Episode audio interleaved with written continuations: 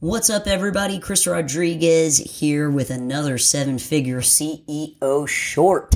And I wanted to share this quote that is on our walls here at the GrowPro office. And it says, quote, all you need is innovation and marketing, end quote.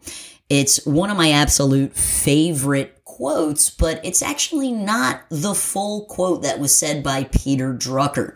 So Peter Drucker is really best known for his work of management, and he's actually been called the man who invented management. But it's actually his position on marketing that put him as one of my favorite businessmen to follow.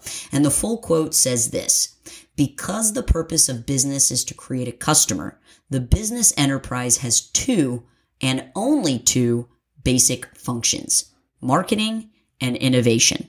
Marketing and innovation produce results. All the rest are costs. Marketing is the distinguishing, unique function of the business. So I gotta, you know, I gotta ask, why is it that business owners rarely prioritize their innovation and their marketing? When I ask business owners what's the percentage of their profits that they're reinvesting back into marketing, oftentimes I hear crickets or a very, very low percentage.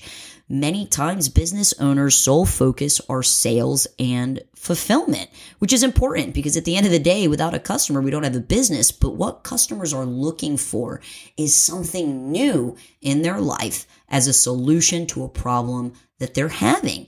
And this is where innovation steps in. If we are constantly innovating our business to become what our ideal prospects want and need, if we're constantly becoming better and better and leveling up and producing better services that customers want to buy, we're going to win. And in order to find those customers, guess what you got to do? You've got to market. And the goal should be that your marketing makes selling superfluous and all that means is that your marketing is so damn good that it sells itself.